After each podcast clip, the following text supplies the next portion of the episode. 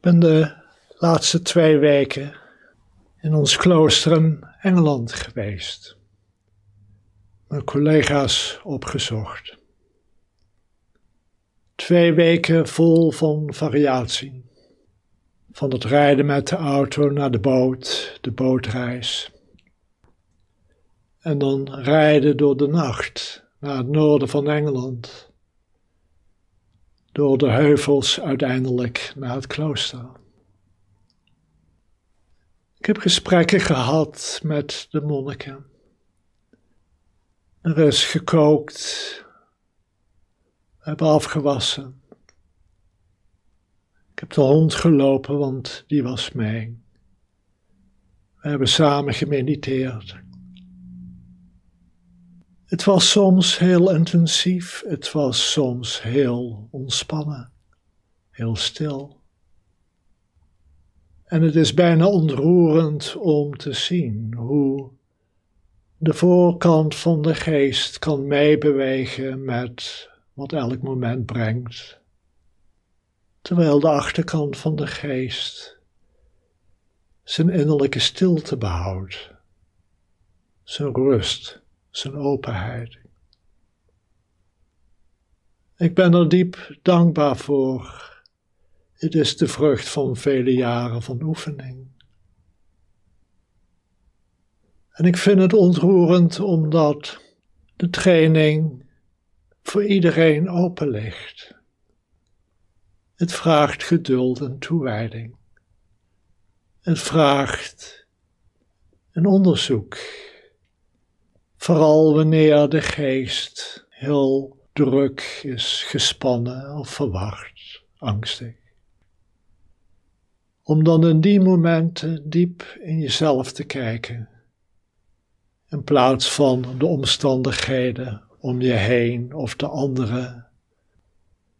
Zo vaak leggen we de oorzaak buiten ons. Maar wanneer we diep in onszelf kijken, zien we dat het allemaal begint bij onszelf. We verliezen onszelf. We verliezen de inherente rust en stilte van de geest. En verdwalen volledig in wat zich voordoet in elk moment. Wanneer we blijven oefenen en onderzoeken, en in elk moment oefenen om wat ruimte en verzachting te brengen, dan zullen we zien dat de achterkant van de geest, om het zo even uit te drukken, rustig en stil is. Een beetje te vergelijken met de motor van mijn pandatje wanneer die stationair loopt. Gaat het heel rustig en gelijkmatig. Maar soms moet het motortje zich wat inspannen als het heuvel opgaat. Moet ik wat gas terugnemen wanneer we weer naar onder gaan. Wat voorzichtig zijn in de bochten. Maar het motortje in zichzelf gaat heel rustig. Zo ook onze geest.